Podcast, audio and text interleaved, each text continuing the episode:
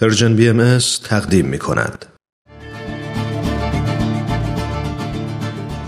و ما این روزها یادی می کنیم از تعداد دیگری از شهروندان ایران زمین، از نویسندگان فرهیخته‌ای که به خاطر تلاش و ایستادگی برای حق آزادی بیان و قلم هدف سرکوب قرار می گیرند و بازداشت، شکنجه و زندانی می شوند.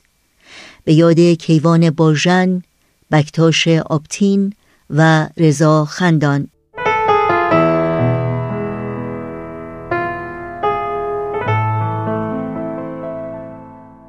روز چهارشنبه هفته گذشته یعنی 25 اردیبهشت ماه، سه نویسنده ایرانی به نامهای رضا خندان، بکتاش آبتین و کیوان باژن از اعضای کانون نویسندگان ایران هر کدام به 6 سال حبس محکوم شدند. اتهامات آنان تبلیغ علیه نظام و اجتماع و تبانی به قصد اقدام علیه امنیت ملی کشور. بر اساس گزارش خبرگزاری هرانا، این شهروندان در تاریخ 2 بهمن ماه سال گذشته پس از احضار و حضور در دادگاه بازداشت و پس از چند روز با تودیع قرار وثیقه از زندان اوین آزاد شده بودند. کانون نویسندگان ایران در بیانیه خود که یک روز پس از صدور این احکام غیرعادلانه منتشر کرده است، تاکید کرد این احکام فقط محاکمه و محکومیت برای این سه نویسنده و تنها محاکمه کانون نویسندگان ایران نیست، بلکه محکومیت همه نویسندگان و کسانی است که می‌خواهند از حق آزادی بیان برخوردار باشند. در بخشی از این بیانیه آمده است: به سه نویسنده مجموعاً 18 سال حکم زندان دادند که چرا عضو کانون نویسندگان ایران شده اید؟ چرا نشریه داخلی یک تشکل فرهنگی را منتشر کرده اید؟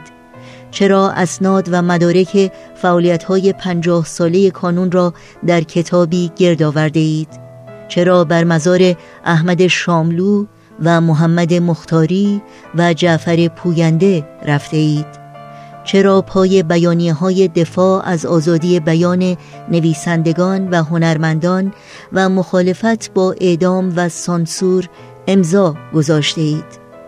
این بیانیه ادامه می‌دهد: این کدام امنیت کشور است که انتشار نشریه و بیانیه اعتراضی اقدام علیه آن محسوب می‌شود؟ امنیت چه کسانی با عضویت در کانون و رفتن بر مزار شاعران و نویسندگان به خطر می افتد؟ هر دادگاهی که حتی با اندکی عدالت و استقلال همراه باشد و ذره‌ای حق انسان در آن رعایت شود نیز این نوع مستندات را نه ادله جرم بلکه بهانه پرونده سازی تلقی می کند. یاد شما در این روزها و در همه روزها زنده و پایدار.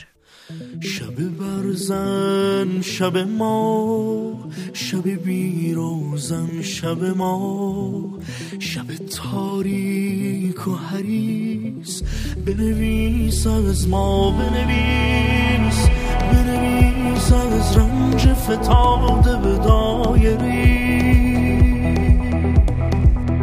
بنویس از چشمی و شبنم خاطری،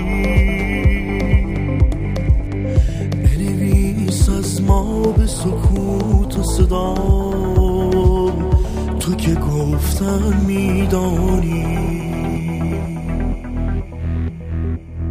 دشنه